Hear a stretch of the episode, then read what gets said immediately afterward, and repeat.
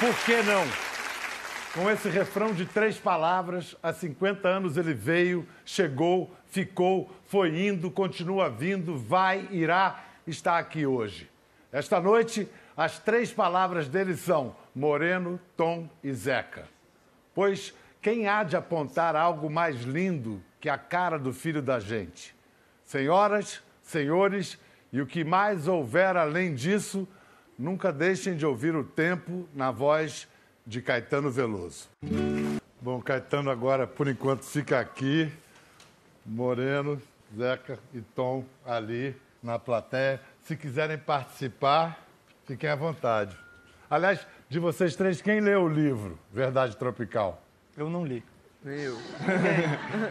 Nenhum leu. Santo de casa, né, Caetano? É, não faz milagre. Não faz milagre. Pedaços, pedaços. Esse ano marca 50 anos de. Sim? Não, porque Zeca falou que leu pedaços, já fiquei surpreso. Que pedaços? A orelha? Não, a gente, a gente lê uns pedaços juntos, né? É, Ah, uns pedaços que falam. É. Que fala? É... é, eu lembro, mas é meio complicado, né? Caetano, assim, de pai para filho, dá uma síntese ali dialética para eles do que foi o tropicalismo. Pra, de pai para filhos, assim, bem. Cara, para dizer a eles, eu já disse de diversas maneiras, né? Moreno tem três sílabas, Zeca tem duas sílabas, Tom tem uma sílaba. Então, eu, eu trabalhei muito com negócio de tamanho de palavra nas canções, né? E quando chegou no tropicalismo, havia toda uma, uma base que tinha vindo da bossa nova e que estava ficando como que sem vitalidade e nós resolvemos dar uma virada. Eles entendem, eles já eles sabem dessa história, eles sabem assim. E Moreno lembra de muita coisa dos resultados ainda mais próximos e os outros sabem. Foi uma, uma, um movimento de revitalização da, da produção de música popular no Brasil. O nosso, intento era esse, né?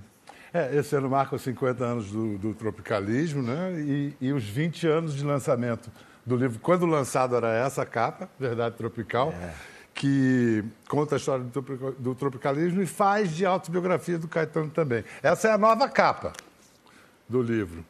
E que será lançado. Já pode é, comprar pré-venda, mas ele virá fisicamente a partir do dia 18 de outubro, se, se não me engano.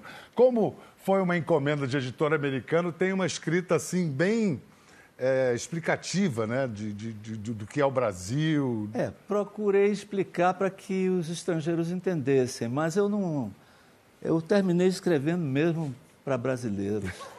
Mas, é, mas acho que às vezes o próprio brasileiro precisa ter tudo bem explicadinho sobre o Brasil também, É, né? pode ter, pode precisar. É, acontece o seguinte, tem, por exemplo, às vezes você diz assim, Ângela Maria, não precisa dizer quem é, para um brasileiro, né?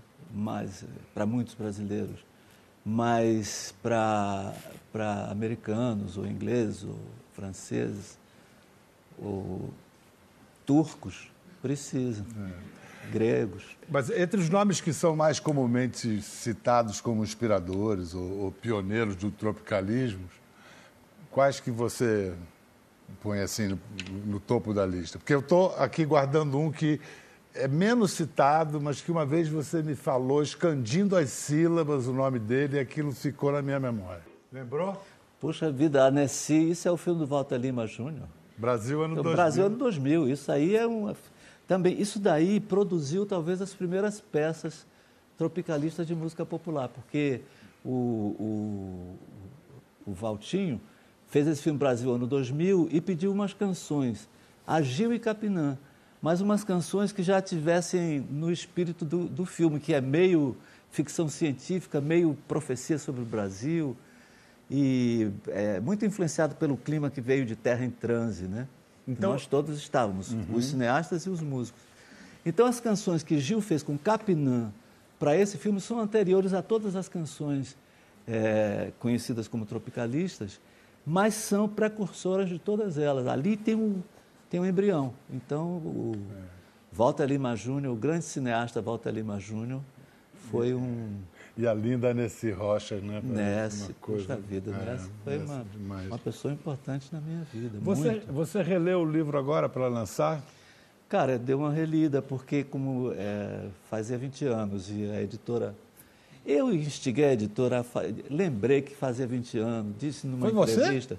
Fui eu, disse numa entrevista, depois me arrependi porque me deu trabalho. Pediram para eu escrever uma nova introdução e eu fiquei todo enrolado. E que introdução você escreveu, hein? Você leu? Li, claro. Aliás, é sobre essa introdução que eu acho que a gente tem que conversar hoje. Bom, eu, ia falar mal dela, mas você está falando. Não, então começa falando mal que eu defendo. O que, que você não Não, gosta dela? Não, porque eu, é, eu sofri para escrever, escrevia, deixei uma opção de coisa de fora. Terminei achando que ficou muito fragmentária e um, um tanto confusa. Eu não sei, eu queria dizer alguma coisa mais, mais coesa, entendeu? Eu Bom, primeiro, assim, coesão. o- o- mas o- eu falei uma opção de coisa. Primeiro, o, título desse texto de apresentação já é um título de filme e de filmaço, que é o seguinte: Carmen Miranda não sabia sambar. Gente, não é um filmaço? Mas a Carmen Miranda não sabia sambar, mas não só a Carmen Miranda. Isso, isso, isso eu botei É. no texto. Carmen Miranda não sabia a sambar. Ângela Maria. Dalva a de Oliveira. Dalva de Oliveira. A própria, a própria Araci de Almeida, que era o samba em pessoa, nunca via a Araci sambar. Já can- a Marisa Monte sabe Mari- sambar. Marisa Monte sabe o que é o passo do samba, que é de uma geração. É, essa é a diferença. É, quando ela faz um pouquinho, dá uma sambadinha, é é samba, entendeu?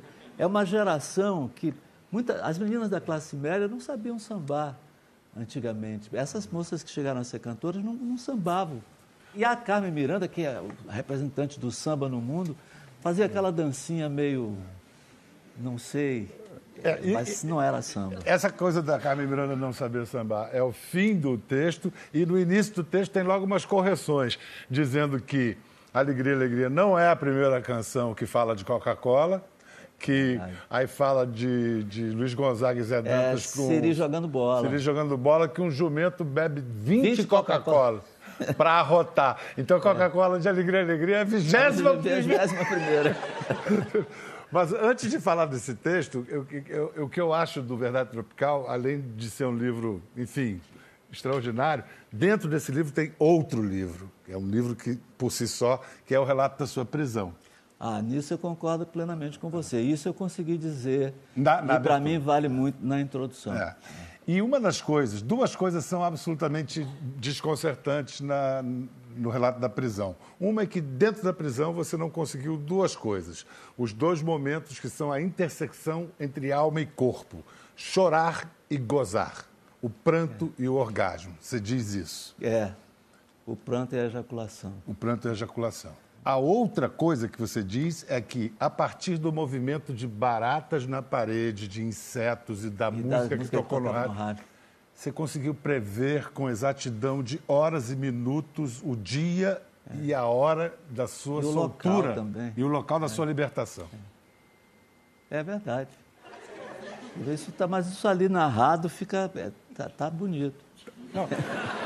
Está bonito e eu me pergunto o que, que você fez desses seus poderes divinatórios depois disso? Não, eu, é, poderes divinatórios é, a gente tem sempre, né? Algum, né? A gente não sabe como, porque, porque também acontece o seguinte, a gente não sabe do futuro, né? A gente não sabe, a gente não tem controle sobre o que vai acontecer, de nenhum tipo. É, mas também não é totalmente é, estranho ao futuro, entende? Você não é totalmente estranho ao futuro. Porque é- são possibilidades, são coisas que você intui. E você pode. é, eu conto, isso eu conto no livro também. Quando eu era menino, uma vez, é, eu sonhei, sonhei que eu estava na Praça da Purificação com minha irmã Clara Maria, que é minha irmã mais velha, que morreu esse ano, e que era queridíssima. E eu era menino e ela era. Já parecia uma moça, era adolescente, uma mocinha. E eu sonhava que eu estava caminhando com ela na Praça da Purificação, mas o chão era como se fosse assim um abismo, só tinha umas tábuas. A estrutura da praça era a mesma, mas para andar a gente andava numas tábuas que dava para um abismo que eu sentia aquela angústia. E num dos bancos da praça, a pra- praça estava vazia, a igreja da purificação, os sobrados, E num banco da praça estava sentada a Norma, uma moça conhecida nossa, né? Norma, filha de seu Quinzinho, que de quem Clara Maria tinha se tornado inimiga. Elas tinham brigado por alguma razão, um colega da escola, alguma coisa, alguém falou não sei o quê, ela tinha ficado de mal com Clara, enfim, ela não se dava com minha irmã. E no sonho, minha irmã se dirigia a ela para falar, eu ficava pensando, puxa, mas, Clara, ficava assim, Clara, você não, querendo dizer, você não está de mal com ela, como é que você vai falar? E aí ela, era como se ela soubesse que Norma precisava falar com ela. Então, eu, criança, via Norma dizendo para para Clara, é, Clara, eu vou me matar. E, e eu acordei assustado e até porque eu vi que tinha movimento na casa e tal. E, é, e era porque a, a Norma morava na, praticamente na, mesma, na, nossa mesma rua, um pouco mais acima, perto da, da prefeitura. Ela tinha se matado é, com um tiro. Estava é, conversando com o namorado no corredor, não sei o quê. O, o, o namorado dela ficou como, como o principal suspeito. E eu ficava com aquela angústia, porque eu, eu pensava que eu sabia que não tinha sido. De fato, ele, ele terminou sendo inocentado e tal. Mas é, eu fiquei, fiquei muito. Eu era criança, fiquei impressionado com isso, e depois cresci, sempre fiquei muito impressionado com isso. Mas o que eu fui vendo aos poucos é que eu devia estar dormindo, e, mas a casa já tinha. A, tinha movimento na casa, as pessoas estavam falando nisso. Deve ter ouvido no sono e criado um sonho. Aquilo me levou a acordar. Né? Mas é uma espécie de adivinhação, de todo modo. Quer dizer, essa interpretação que eu dou é a mais racional possível. As baratas e as canções, eu fazia contas assim, se tocar tal música vai, fica mais perto, a possibilidade de eu ser solto. Se tocar outra, fica mais longe. Se eu vi uma barata, vai ficar tudo mais difícil. Mas acertar, eu sempre tive medo assim, de barata. É. Aí fui fazendo a conta, fazendo a conta, porque você acontece o seguinte, você tem você tem uma relação com o futuro hipotética, você, então se você criar um, um por isso que xinga essas coisas dão certo de uma certa maneira. Até se você ler o horóscopo no jornal, pode funcionar, porque você tem uma é, não é uma relação é. mágica com o futuro, é uma relação real. Você, o futuro não é totalmente desconhecido, é uma, é uma série de possibilidades.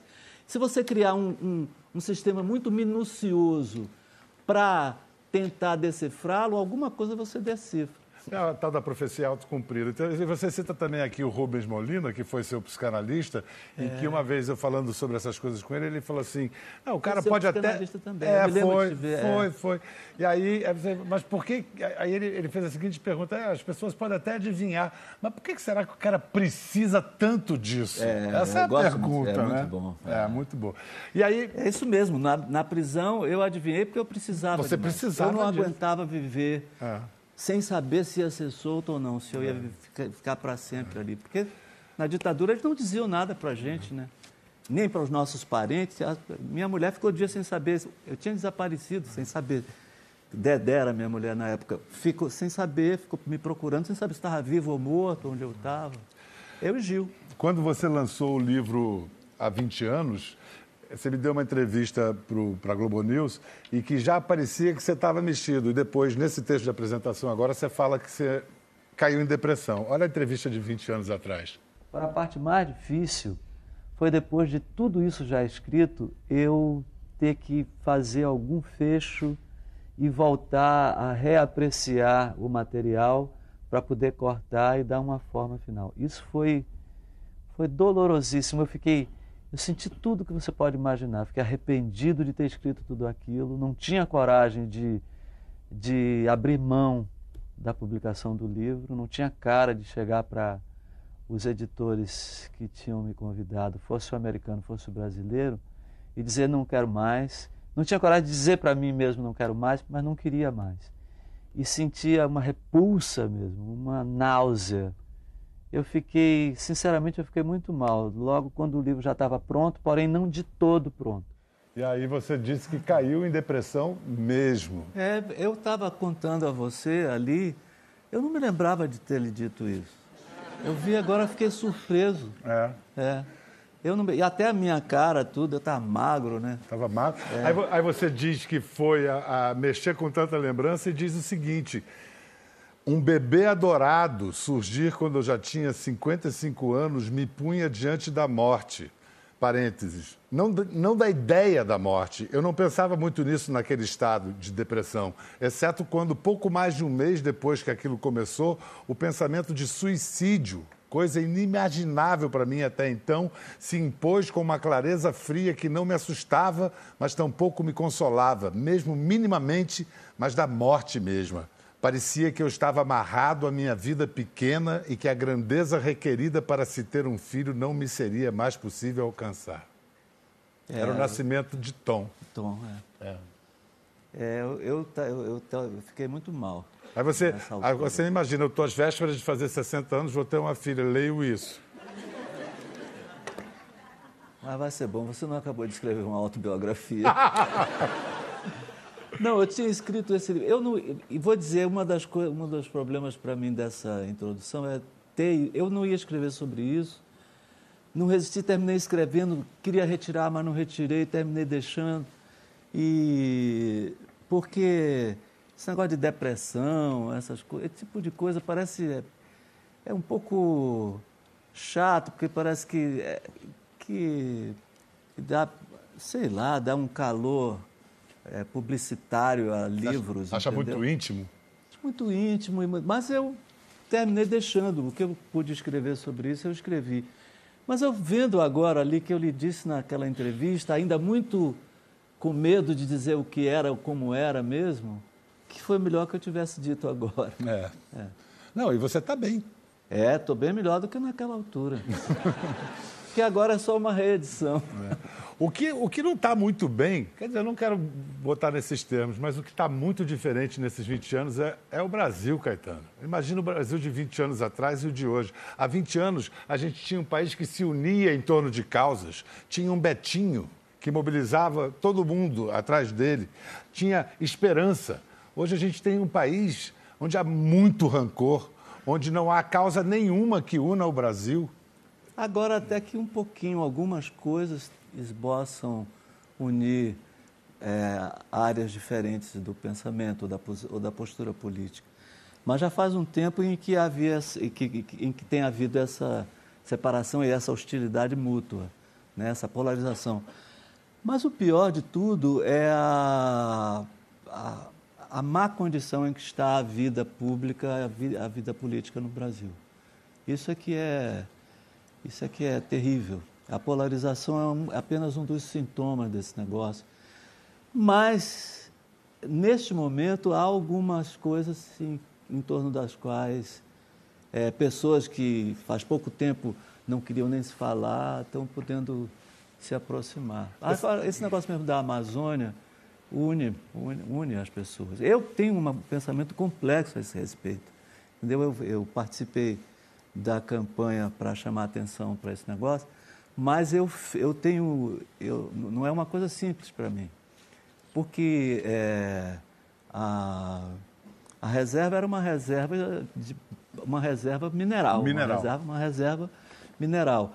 Então, agora, evidentemente, eu próprio é, não tive problema de, apesar de pensar complexamente sobre isso, ajudar na propaganda da resistência aos gestos do governo. Porque é, é, esse governo não me, não me inspira confiança, entendeu?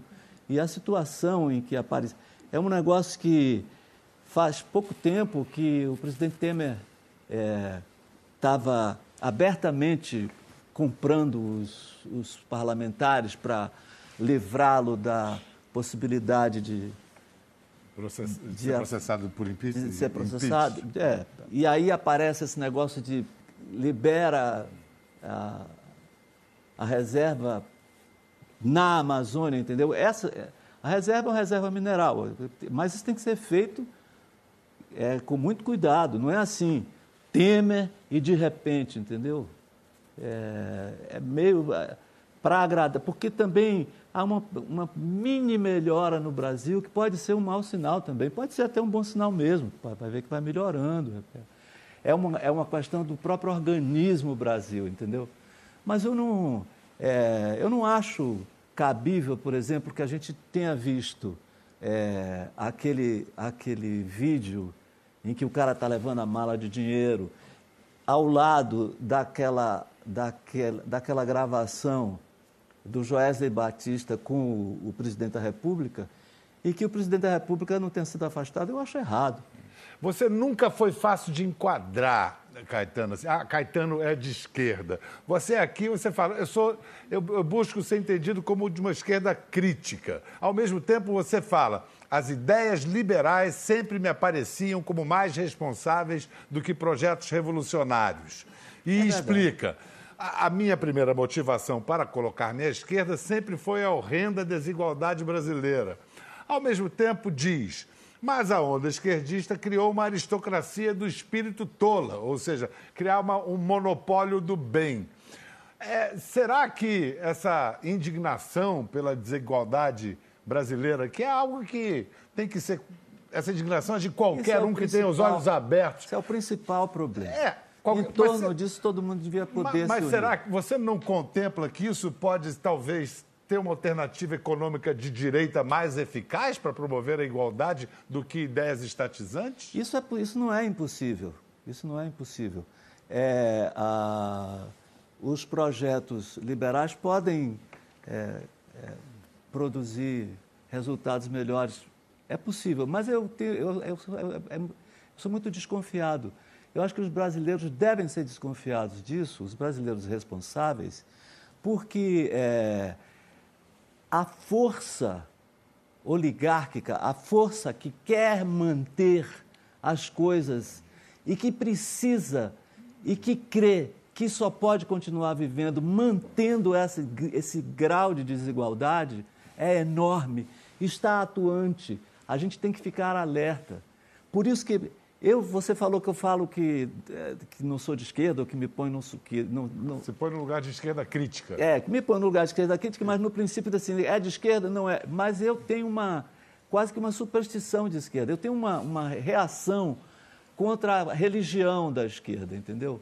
A religião marxista. Eu acho... Eu, eu, eu, eu me eu, eu reajo. Aí eu me lembro de novo de, de, de, de Rubens Molina, que falou para mim, é, superstição é melhor do que a religião. Entendeu? Então, eu, eu, por exemplo, eu me lembro que um dia saiu um negócio na Folha de São Paulo, era um conto que tinha meu nome no título, não me lembro direito, era uma coisa que falava como se fosse, era meu nome, Caetano Veloso, mas era uma obra de ficção. Sujeito que eu não conheço, não me lembro mais o autor nem nada, mas era um negócio que descrevia uma cena de Caetano Veloso entrando no banheiro de, uma, de um aeroporto, de uma coisa, e que olhava e via aqueles, aqueles urinóis, né, aqueles. Hum. E, e escolhia o do meio, exatamente o do centro. Curiosamente, eu tenho a superstição de escolher o extremo esquerdo. Por uma questão de superstição de esquerda. É o esquerdista. Eu me lembro que eu sou esquerdista, é esquerdista de uma maneira totalmente supersticiosa. É. Mijar. É. Mas eu me lembro que eu falei isso com Paulinha quando eu conheci Paulinha. Ela era novinha. E, e eu contei para ela que eu tinha uma superstição de a esquerda é como se fosse o, é, assim, o desejável último, o mais importante, entendeu? E que a direita são as, as, as soluções imediatas para a alegria momentânea, entendeu? E eu me lembro que ela me disse, bem nova, me disse assim, então eu prefiro o lado direito, prefiro, não, não era política, mas é uma coisa da, de, do lado esquerdo e do lado direito. Eu, por exemplo, se subo um, um, uma escada, eu prefiro que o, o meu pé. Eu entro no avião com o pé esquerdo. Eu prefiro que meu pé esquerdo atinja o, o, o último degrau. E quando eu era criança, porque meu pai, o pessoal, os amigos eram as pessoas mais da esquerda, assim. E na escola, que era uma escola católica, com umas professoras de direita, de direita católica, até uma, uma, tinham tido alguma ligação com os, com os integralistas alguma coisa assim, um catolicismo de direita. Falavam contra os comunistas. Meu pai defendeu no almoço, explicando que não, que eram pessoas inteligentes, racionais, que queriam justiça para os homens no mundo e tal. E aquilo ficou, é, isso tem importância para mim. Os comentários rápidos sobre o texto é, de, de, apresentação. Você revela pela primeira vez nesse texto que teve uma proximidade bastante íntima, secreta, com a luta armada. É, foi é, minha colega Lurdinha. Lurdinha. É, que era minha colega na faculdade de filosofia na Bahia, era muito minha amiga. Eu quero muito bem a ela. E eu estava morando em São Paulo, ela também tinha se casado, estava morando em São Paulo. Ela tinha sido, a minha colega na faculdade tinha sido sempre comunista, mas ela tinha é, saído junto com o grupo de Marighella, que nós admirávamos. Eu admirava, porque a ditadura era uma coisa assim, um peso terrível que você é, tinha vontade de que alguma, algum movimento dilacerante rompesse aquela situação, né? E, e esses, essas pessoas que saíram do, do, do, partidão, que era ligado aos projetos de Moscou, né? E que, é, que eram que, contra a luta armada. Eram contra a luta armada, mas também porque eles eram mais maduros politicamente. Porque a luta armada foi. Uma furada. Foi uma furada. Mas, e, mas eu não sabia, eu era novinho e, e um sentimento romântico. E, e essa minha amiga era, era ligada a esse negócio. Não, não houve nada, não tive Não houve a possibilidade houve a possibilidade. Ela me, ela me, ela me propôs, me, diz, me perguntou se eu daria apoio logístico, né? E eu combinei que sim. Mas, na verdade, eu fui preso poucos meses depois, nunca fiz nada, não sei o que, até onde eu faria que o quê. O que seria esse apoio seria, logístico? É, é. Seria. Era um negócio de, às vezes, arranjar é, lugar para alguma pessoa, ficar com um nome é, trocado e hospedado e tal. E aqui o, o, tropicalismo antecipou a política contemporânea em vários é, aspectos. É. Essa coisa dos movimentos identitários estava tudo ali. E você num trecho. É racial, identitário, de gênero, gênero de é. sexo. E aí você, você num trecho, você diz Prefiro me declarar um homossexual que teve até ali, sobretudo, atividade erótica com mulheres. Hoje penso com mais coragem que o certo é mesmo dizer não sou nem bi, nem hétero, nem homo. Está melhor assim, como no resumo que ficou no livro. Somos sexuais. Quer elaborar sobre é, isso? isso é, é, eu estava respondendo a um negócio que... Do Luiz, Maciel. Luiz Carlos Maciel ah, escreveu sobre Verdade Tropical em que ele diz: Bom, finalmente nós já sabemos como é a sexualidade de Caetano. Ele não é nem hétero, nem homo, nem bi. e eu aí estava. Eu tinha pensado em responder quando, quando escrevi. Uma, tinha escrito um outro texto, na verdade, tinha escrito um texto bem grande para o livro na primeira forma. É um texto grande que existe, que não entrou no livro, que é só sobre sexo. Era um capítulo relativamente grande chamado Sexos era bem longo. Com e, U ou com O? No, com, o, com o, no plural, sexos. Uhum. E o próximo capítulo ia se chamar Droga, no singular. E o, o, capítulo de sexos era longo e o de droga bem curto. O de droga eu sei de cor. Era assim: odeio a cocaína. Ponto. e aí eu peguei as coisas essenciais que tinha sobre sexo e botei no corpo do geral do, do Verdade Tropical. Mas esse, esse texto sobre sexo, até o pessoal da Comunidade da Letra... É uma hoje, né? 20 anos depois, ele está mais é, atual ainda. Pois né? é. Agora, um trecho que me assustou e alguns amigos que trabalham com palavras e escrita foi o seguinte: Verdade Tropical foi escrito na flor dos meus 54 anos, quando a memória para o vocabulário era rápida e precisa. Hoje penso que deveria comprar um dicionário analógico ou achar um online, mas me esqueço de fazer uma coisa ou outra. Caetano, porra, se você com a sua memória diz isso, estamos feitos, né? Estou lascado. Cara, mas... cara, esse cara lembra tudo, ele leu tudo, lembra tudo, e vem me falar isso. Cara, eu tenho, eu estava conversando agora no carro, lembrei, fui mencionar uma atriz famosíssima, nossa amiga, linda, e o nome não veio. E eu tive que descrever, contar a vida dela para Paulinha dizer, fulana. Quer dizer, não tenho aquela memória. E quando eu vou escrever uma frase, antigamente eu, eu escolhia uma palavra assim vagamente ela vinha. Agora vou vagamente, mas qual é a mesma palavra que eu que demora, aí já o ritmo da frase não é mais a mesma coisa. Então esse texto que eu escrevi para a introdução da agora não é legal como os textos do, de 20 anos não atrás. Não diga isso, isso é, isso é muito ameaçador. Não, mas é isso mesmo, cara, a gente envelhece. É que você ainda está moço, está naquela idade em que a gente, a gente, ainda fica assim, ah, eu, será que eu vou ter, envelhecer mesmo? Não. Eu já envelheci. Você está com 7,5, é isso? 75. 75. É. É, essa imagem da, da, da nova capa, de onde é? É um parangolé do Oiticica? Isso é um parangolé de Hélio Oiticica. Agora, a mim me lembra também um pouco o Nosferato que o Ivan Cardoso fez com o Torquato Neto. É Eu nunca vi esse filme, mas me lembro das fotografias. Tem aquelas Parece um fotos, pouco é, mesmo. parece. E aí, Parece sim. É. Aí lembrando de Torquato, é, você pode, você já me contou, mas eu vou pedir para contar de novo as circunstâncias que inspiraram a composição de Cajuína, aquela obra-prima de Cajuína, e que rosa pequenina era aquela? Foi uma rosa menina mesmo. Aquela de, do- de- Doutor Eli, o pai de Torquato, seu Eli, ele. é, o Torquato tinha se matado, eu fiquei. Eu estava na Bahia com o Chico Buarque, recebi a notícia, fiquei até sem palavras. Assim. Chico comentou que ele, Torquato ia à casa dele, que eles tiveram um período muito próximos e tal. Eu nem falei muito. E fiz aquele show com o Chico. Foi na altura em que a gente fez o show na Bahia, que gravaram um disco. E nem chorei nem nada, fiquei pensando, ficava pensando Torquato e tal. Mas aí fazendo uma turnê, já um, um ano depois, ou dois anos depois, não sei, é, fomos a Teresina. E eu estava no hotel quando apareceu alguém que estava me procurando, aí era, era o pai de Torquato. Eu já conhecia ele, que Torquato tinha me apresentado a ele aqui, lá, lá no Rio.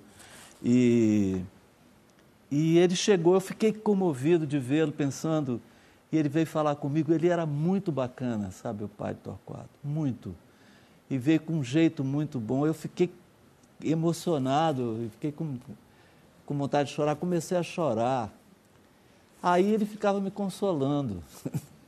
É incrível, né? Porque era o filho dele que tinha morrido, mas ele me consolava e me abraçava e disse: Vamos na minha casa.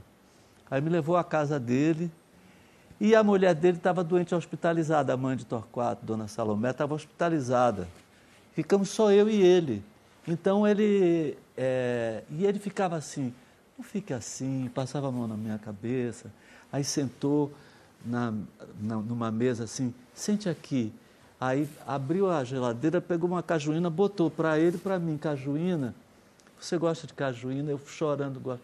Vamos tomar. Aí eu tomei a cajuína com ele. No meio ele deixou um pouquinho, levantou, foi no, no jardim da casa, voltou com uma rosa, uma rosa, uma rosa menina, né? Uma rosa menina mesmo, me deu. Então eu tomei, eu chorava mais e mais. Cada coisa que ele fazia me fazia chorar mais. Aí ele ficou assim, me- consolou, me abraçava. É, eu acho que ele era espírita ou algo assim também, porque ele tinha uma. suportam melhor Agora a casa estava cheia de fotos de Torquato. Ele era filho único, Torquato. né? Caramba. A casa cheia de fotos de Torquato e eu e ele sozinhos. E depois ele me levou no hotel e eu fiquei com aquilo, viajei. Na próxima cidade eu fiz a cajuína. Agora pode vir todo mundo para cá. Agora vem os Veloso todo para cá. Pode fazer na escadinha. Por ordem de idade. É, exatamente. Olha lá. Caetano, Moreno, Zeca, Tom. O, o Moreno, essa é a sua primeira composição, sua primeira parceria, né? É, minha primeira composição. Quanto- quantos anos o, o Moreno tinha? Oito para nove. Oito para nove. E essa vozinha que, que Tom estava fazendo era a vozinha que Moreno fazia na original. Vozinha de oito anos. É que ele é o mais jovem, ele tem que fazer essas É coisas isso. de Você está jovem. fazendo a perfeição, viu? Tentei, tentei imitar. Vem cá, o, o palco está sendo um, um lugar de intimidade para vocês, assim? Tá gostoso? O palco- A gente ainda não chegou no palco, hoje foi a primeira O vez. primeiro palco que a gente subiu foi esse aqui. A Foi gente bom. tem estado nos estúdios ainda, assim, bem mais íntimo. ensaiando. Para mim é uma felicidade.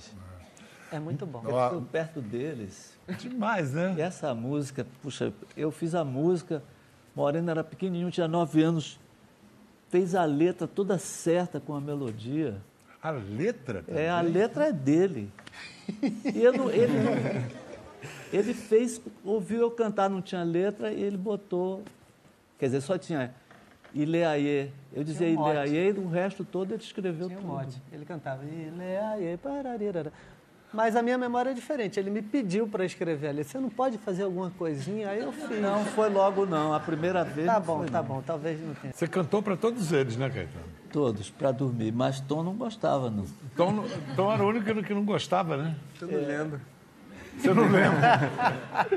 Ele não É lembra, mas ele não assim, gostava. mas- Ele pedia para não. Quando ele começou a falar, ele dizia: pai, essa música vai demorar muito. Aí eu deixava de cantar. Mas Já o- Moreno e Zeca, Já o Zeca pediu pra cantar até quase. Até que idade, Zeca?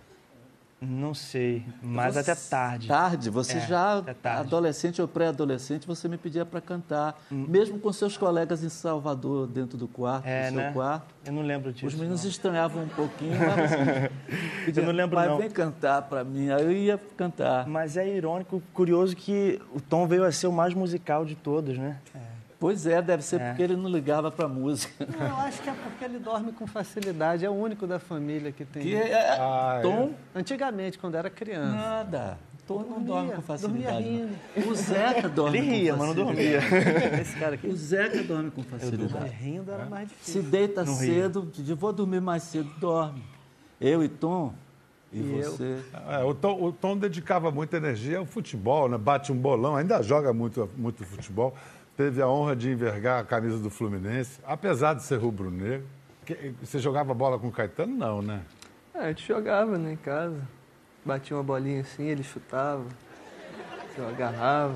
Mas É, a gente ficava trocando bola. Eu nunca joguei bola antes dele começar a gostar. Aí ele, com ele eu jogava. mas quem jogava melhor, seu pai ou sua mãe? Minha mãe, Olha lá.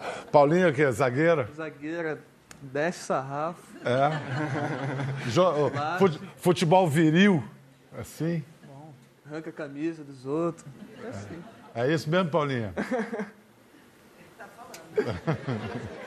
Zeca, o, o Tom é o mais musical, você estava falando, O então? Tom é o mais musical, é. História. O Tom, a história não, é, é um fato, é. O Tom é o mais musical. Ouvido, Confirme aí, a meu pai. facilidade, ele é muito desenvolvido nisso. É. O que, que você aprendeu com o Moreno? Me falaram que o Moreno é o cara que ensinou o, o- o Caetano a sambar. Que- A história do samba, Não. Moreno. Meu pai me ensinou É a exagero sambar. isso? Tinha eu 14 anos de idade quando meu pai me chamou e me disse que eu tinha que aprender a sambar. Ah! Tinha que ser sambista. Mas não tem uma diferença entre o samba carioca e o samba de Santo Ah, bom, Amaro? isso aí é, Isso aí ele me disse que. Posteriormente, eu aprendi a sambar como no Rio de Janeiro. O pessoal é o Qual que você aprendeu primeiro? De Santo O de Amaro? Santo Amaro, é. Que- Tem uma coisa no samba carioca que é mais espalhafatoso, né? Ele é mais para fora, ele é mais para frente, ele é mais assim. O samba da velha guarda, o miudinho, é mais como lá de Parecido, Santo é Amaro. mais pra- parecido com é o do- do pequenininho, Recôncavo. escondidinho ali, meio para trás, um negocinho assim. Mas o tempo é o do. É o Mas você sabe que na Bahia, em Salvador, o pessoal É samba muito parecido com o Rio. né? É. Em Salvador é, mais para frente. O que eu ia perguntar para o Zeca aquela hora é a importância do Djavan para você. Eu soube que você tinha umas canções e foi o Djavan que...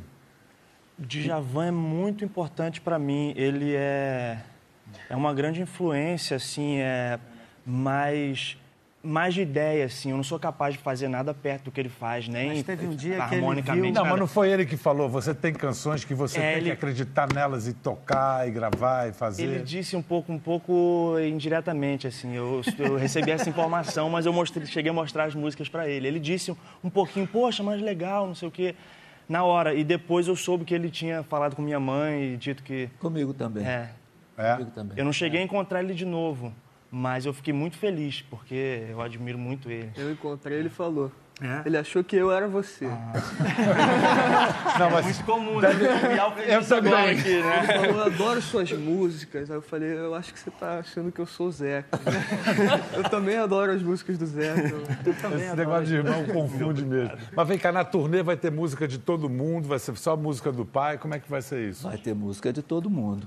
Deixa eu avisar os interessados. Vai ser no Rio de Janeiro a partir do dia 3 de outubro, todas as terças e quartas no Teatro Net Rio. Em São Paulo, todos os sábados e domingos de outubro, também no Net São Paulo, a partir do dia 14. E em BH, 7 e 8 de outubro, no Palácio das Artes. É isso? É isso. Então ensaia, hein? A gente está ensaiando. Aqui a gente está ensaiando. É, pois é. Eu tô... Eu tô errando tudo, mas. Bom, a gente começou o programa com oração ao tempo, então vamos fazer mais uma viagem no tempo, mostrar um trechinho de uma entrevista, a primeira entrevista que a gente gravou junto, Caetano. Lá se vão, não vou nem contar, 1983. O negócio também que saiu na época que saiu o bicho, o negócio que o Tarek escreveu. Caetano só vive olhando para o próprio umbigo, é uma pena. Porque no- olhando para o próprio umbigo, olhando para o próprio umbigo. Pô, só Você fala em de umbigo. vir, você tinha acabado só de vir falam da África e queria umbigo. fazer um disco dançante, não era? Nada, que eu vivia, que eu, vi- que eu via narcisista, porque o leãozinho. Quer dizer, é um negócio. E o leãozinho é uma coisa linda, entendeu?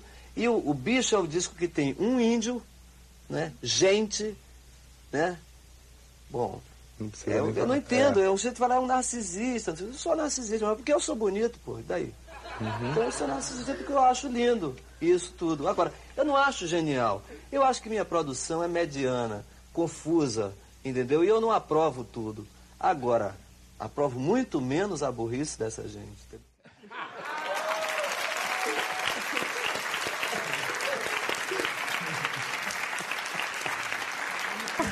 Né, Caetano, teu umbigo continua lindão. Continua.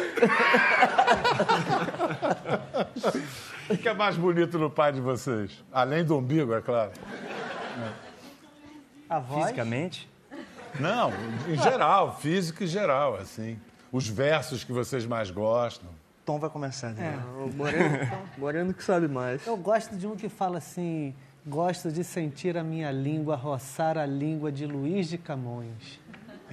Eu, assim como ele, sou apaixonado pela sonoridade da língua portuguesa que ficou pra gente no Brasil.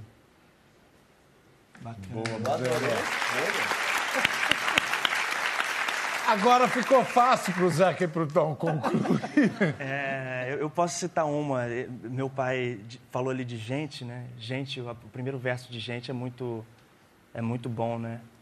É? É, não é olhar gente olha céu. pro céu, gente quer entender o um. Quer saber? Saber o um. saber o um. Não é uma música que eu gosto muito especialmente, mas eu gosto muito da ideia. Eu gosto muito da ideia. Esses É. primeiros versos. A ideia é, Gente olha Gente pro que- céu, gente quer saber o um. é isso aí.